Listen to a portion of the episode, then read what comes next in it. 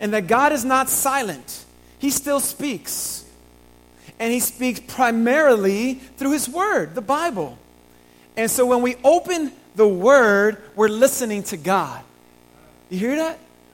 I'm not God. I'm a mouthpiece, and my job as a preacher is to be faithful to the word, and our job as listeners is to submit to God's word and say, God, have your way with me.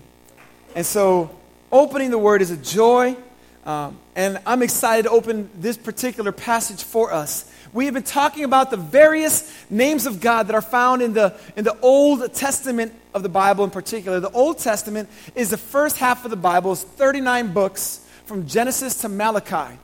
And in those books, God has a promise that's interwoven throughout it of Him ready to send His Messiah, a deliverer who will come to save His people ultimately from the greatest enemy, which is sin and death. And in the New Testament, that is realized through the person and work of Jesus Christ, our Savior, our Messiah.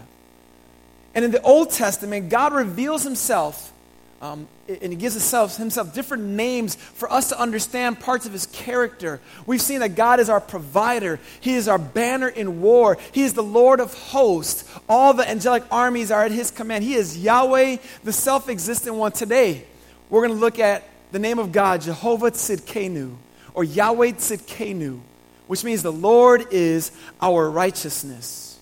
Now, what's unique about this passage is that it points forward towards the New Testament in some ways that other names of God haven't, which is why it gets me so excited to talk about it. The word righteousness brings to our mind this idea of God doing what is right or what is just. And he has a way that is holy and a way that is, that is not. Uh, is, he opposes. God, God will do what is right. And throughout the Old Testament, we see God having uh, attention toward these matters of injustice in society. Uh, matters of unrighteousness bother him throughout the Old Testament. And I think sometimes we um, forget that God is angered at the sight of injustice in any society. Um, I hope that you or, and I have, have that same kind of anger when we hear or see injustice in our own day.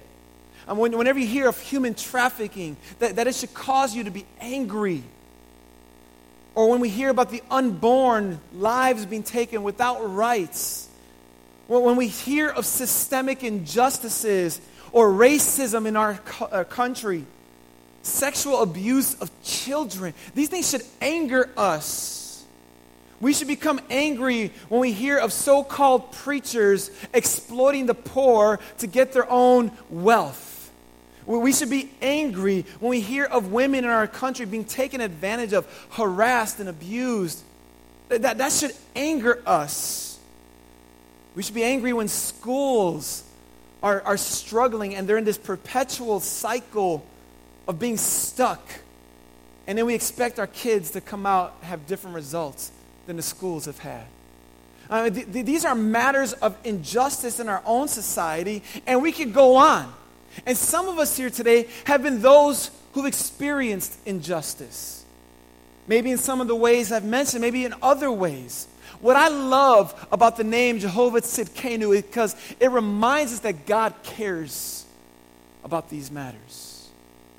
God is not indifferent toward injustice. This name of God brings to mind other names of God. Like the Bible says, He is the judge of all the earth. I love that. He is uh, the Lord of peace who brings peace in the midst of chaos. He is our, our, the Lord is our shepherd who leads us beside still waters when all is crazy in the valley of the shadow of death. I mean, so the Lord, our righteousness, brings to mind all these other names of God. And we see it show up here in Jeremiah 23. In order to understand this, we've got to understand the context of this story. Because we're going to see in this story that God has a once for all plan to do what's right. But we got to see the kinds of things that made him unveil this plan. The nation of Israel are called God's people. He is their king. He was their leader until we see in the book of 1 Samuel, God's people saying, you know what? We want a king like the rest of the nations. And God gave them their heart's desire. He gave them a king named Saul, and then a king named David, who was the right king of Israel, who did what was right. He wasn't perfect. We know his flaws, but he was one who came back and when he sinned, he asked God for forgiveness. He repented and he tried to leave with righteousness. In fact, 2 Samuel 8:15 says so David reigned over all Israel and David administered justice and equity to all his people. Sometimes we might forget that King David was not only a writer of psalms, he was not only a great warrior who slayed Goliath, but he was also a good king that cared about injustice and wanted to be a God who, uh, uh a king who executed justice toward his people. Well, after David died, his son Solomon became king, and Solomon had a mixed life. And after Solomon died, his son Rehoboam came, became king. And under Rehoboam's leadership, the kingdom was divided into two. And it became the northern kingdom of Israel and the southern kingdom of Judah. And every king in Israel from that time forward was wicked and did what was wrong. They practiced injustice and unrighteousness. And the majority of the kings in the southern kingdom of Judah were the same way. But a handful, like Hezekiah or Josiah, but the majority in Judah were wicked. And so we come to Jeremiah 23. The northern kingdom of Israel had already been conquered by the Assyrian Empire in 722 BC.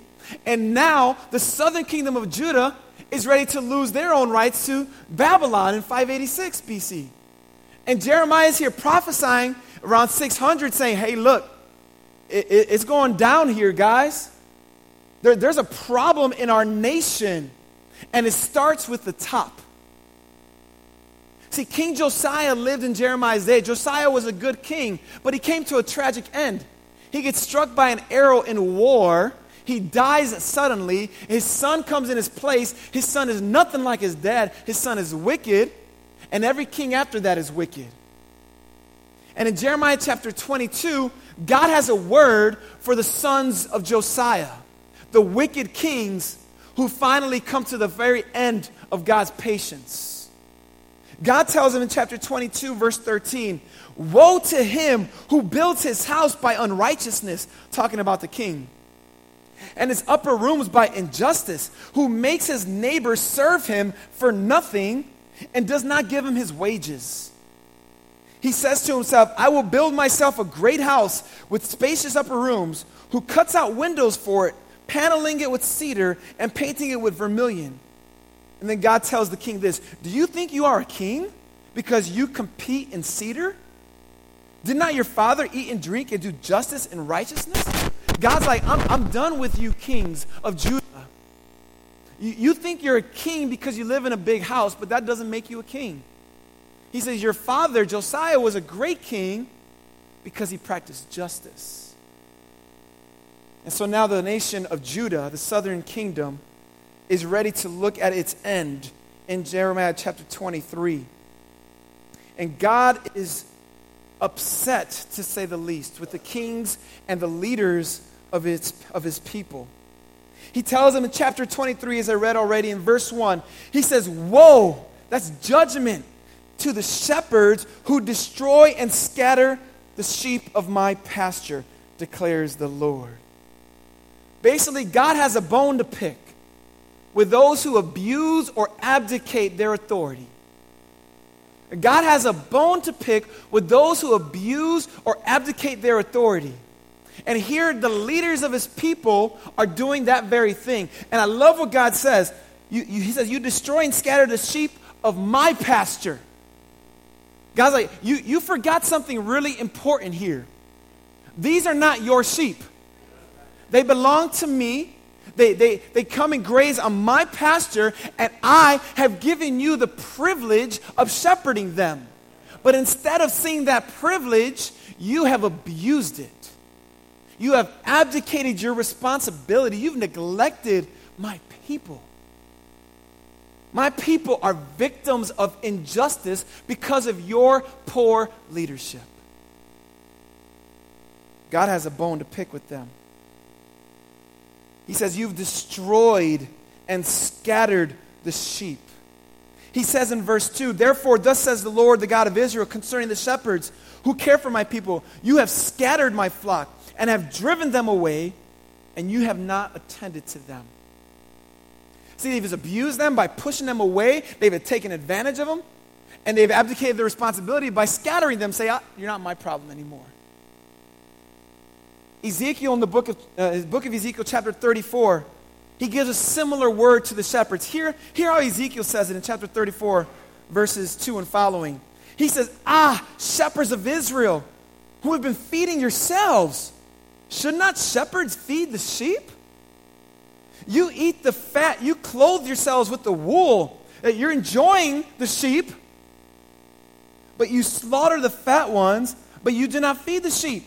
The weak you have not strengthened, the sick you have not healed, the injured you have not bound up, the strayed you have not brought back, the lost you have not sought, and with force and harshness you have ruled them. So they were scattered because there was no shepherd, and they became food for all the wild beasts. My sheep were scattered. They wandered over all the mountains and on every high hill. My sheep were scattered, God says, over all the face of the earth with none to search or seek for them. I mean, do you hear God's, God's sorrow and grief? These are my people.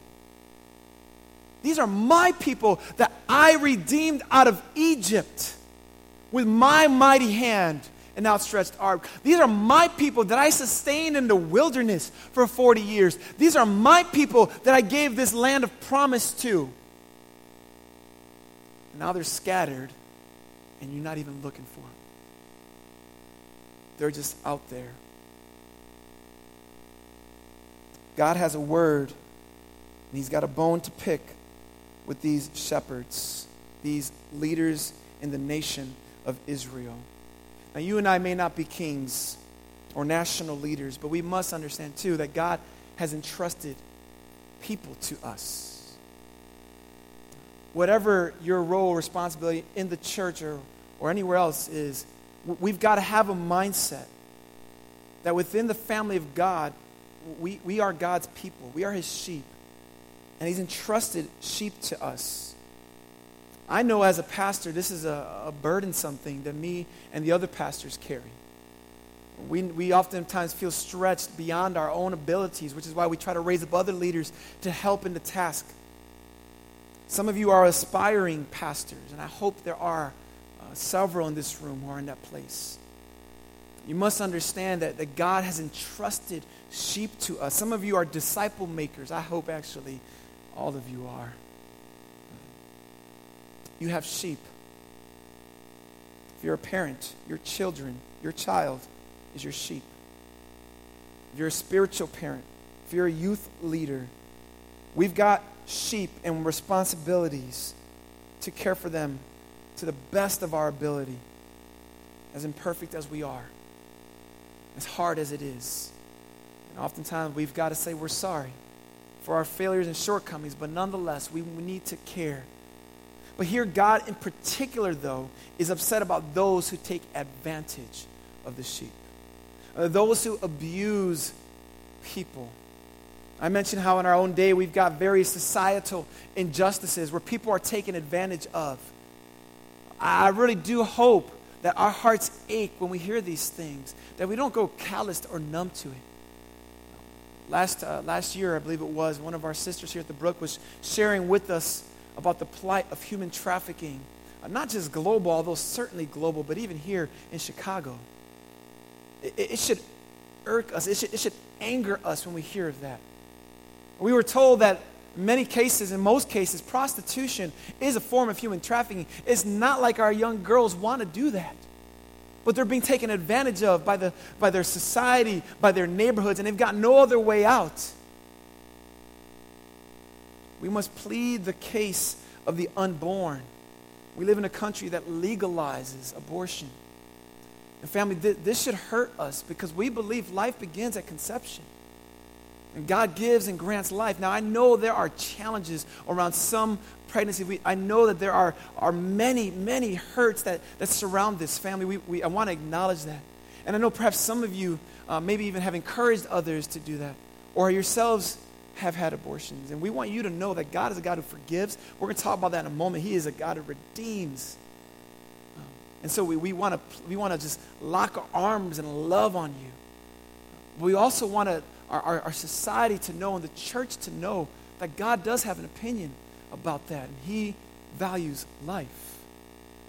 Our hearts should ache when we see injustices I mentioned in our broken communities, in particular the school systems. I, I admit, I haven't got answers, but it still angers me. And I'm like, Lord, what do we do here? When our worst neighborhoods are, have overcrowded classrooms and our best teachers have a hard time teaching there. Sometimes no fault of their own. And even when they want to stay, they haven't got the resources. And then we have these young men and women graduating, and then we expect them to be different than what they were trained. Like, that, that's not going to work. And so that's, that should hurt us. And man, if God has called you to be in politics, man, do it for the glory of God. And if you got answers to that, bring it, please. But we, we should be those who advocate for.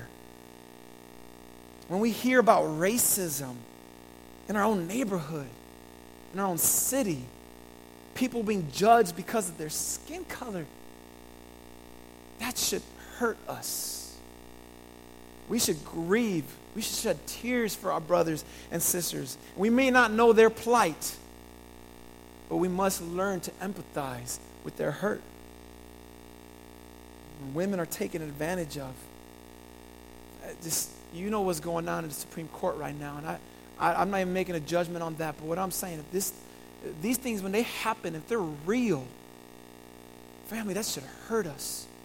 And women should never feel afraid to speak the truth because how they'll be received in our country. We pray that you would know God's healing, sisters, if, that, if you've been exploited or abused or assaulted in any way. There must be recourse. We've, we've got to care about justice. Reason number one because God cares about justice. I love how Dr. Martin Luther King said in the letter to in the Birmingham jail. He says, "Injustice anywhere is a threat against justice everywhere." This is true, family. We may not be experiencing it in our own life. This is what happens when we ourselves don't experience injustice. We become cold and callous towards those who are. And we're thinking, I'm not experiencing it. Let, you, let them deal with it, as if it doesn't involve us. God says, These are my sheep.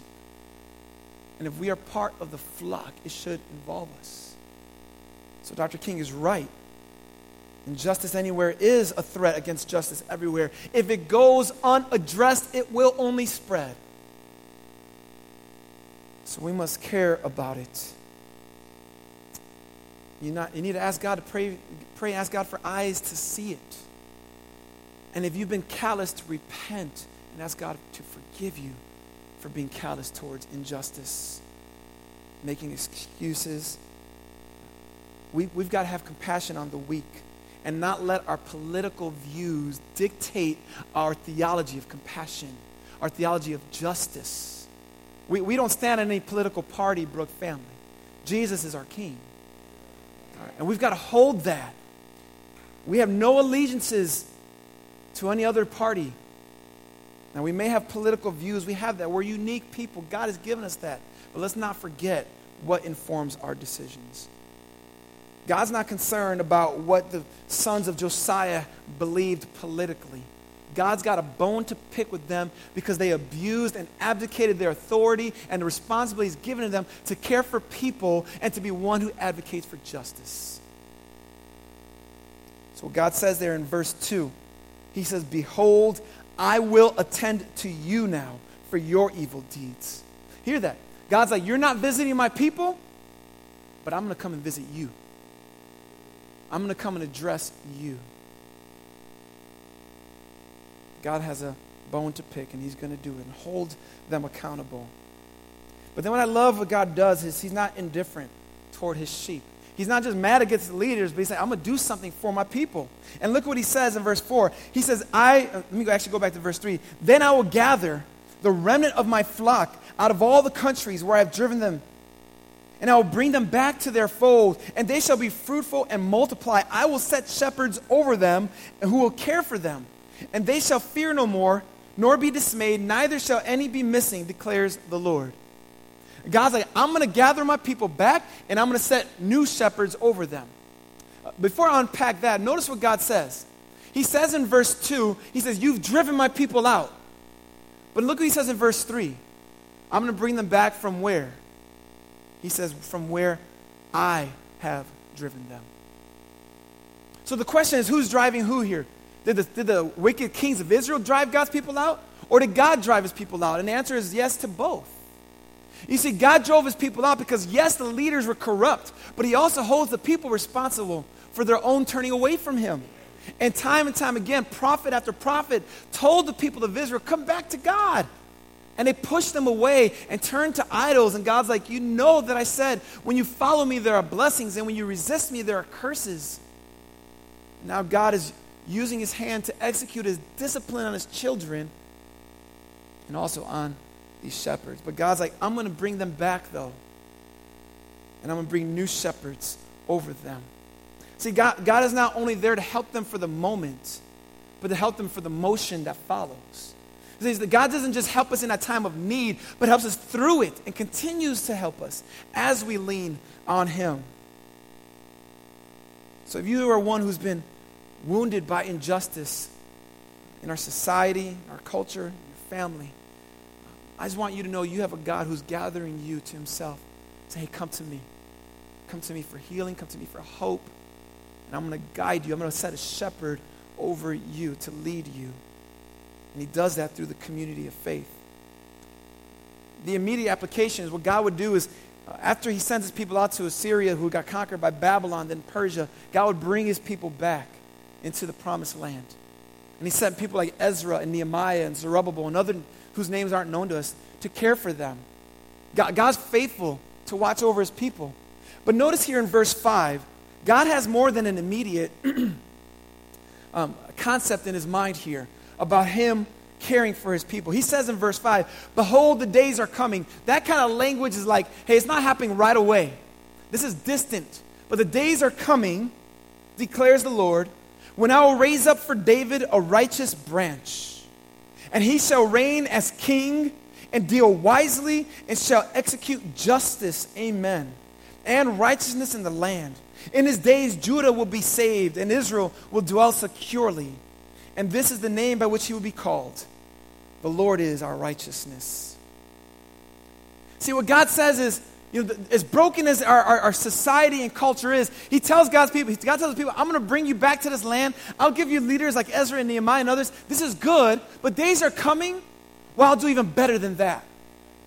And I'm going to raise up, he calls a righteous branch. This is taking language from Isaiah 11, where God brings destruction, and it's like he tore down the trees, but there's still yet a branch left. There's still a glimmer of hope. God is not completely done with his people. And from that branch will raise up one who will be their deliverer.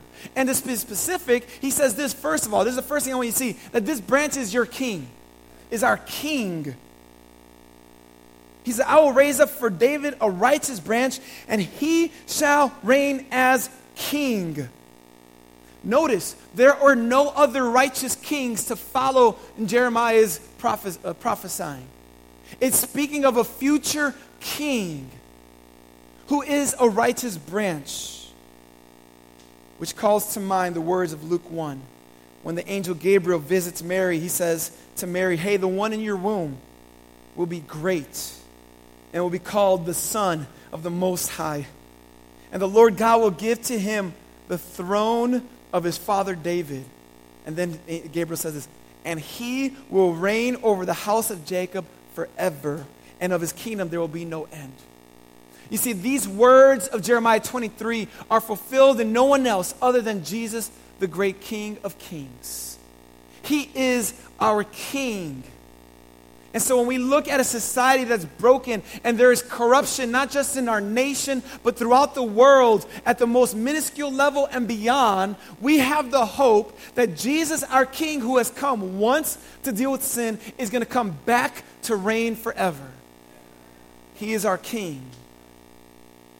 And as King, Jeremiah says that he will deal wisely and shall execute justice and righteousness in the land. Jesus will bring a day when all injustices will cease. No more abuse. No, no, more, no more systemic injustices on, on kids and communities who have no way out. No more racist comments. No more taking advantage of the weak. There's coming a day where our king will reign and will execute justice once for all. I look forward to that. He is our king, first of all. Secondly, he will execute justice over evil. The evil perpetrators will be judged by a righteous God.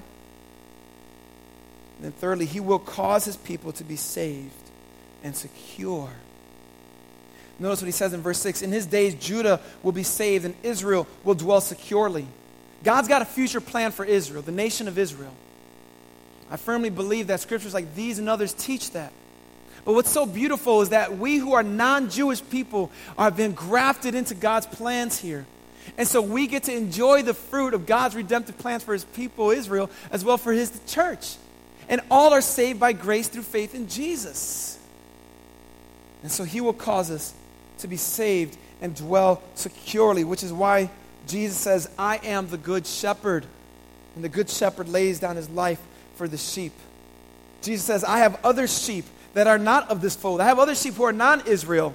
I must bring them also, and they will also listen to my voice. So there will be one flock and one shepherd. Praise God. We have a hope in Jesus that goes beyond this life.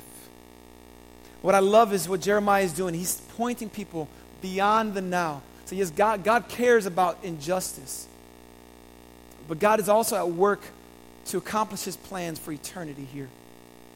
And there will come a day where it's all done, and all sin will be judged, and, and the wicked will be cast away. And for me, I find hope that those who are evil will not go without having an answer to God. But what do we do when we are the wicked? See, we're all for God executing judgment on the wicked, but what, what do we do when you are the wicked, the rebel, the one who sins against a holy God? You, you see, in Romans 3, it says, None is righteous. No, not one. No one understands. No one seeks for God. All have turned aside. Together they have become worthless, and no one does good, not even one. So now what do we make of this? Where we stand before a just God who justly judges the wicked when we are the wicked.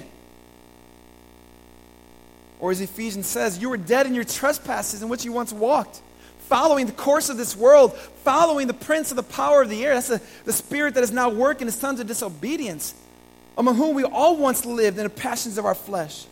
But what, what do we do when we are by nature children of wrath, as Paul says? We're all for the Lord who is righteous, but what if we're the ones who need judgment?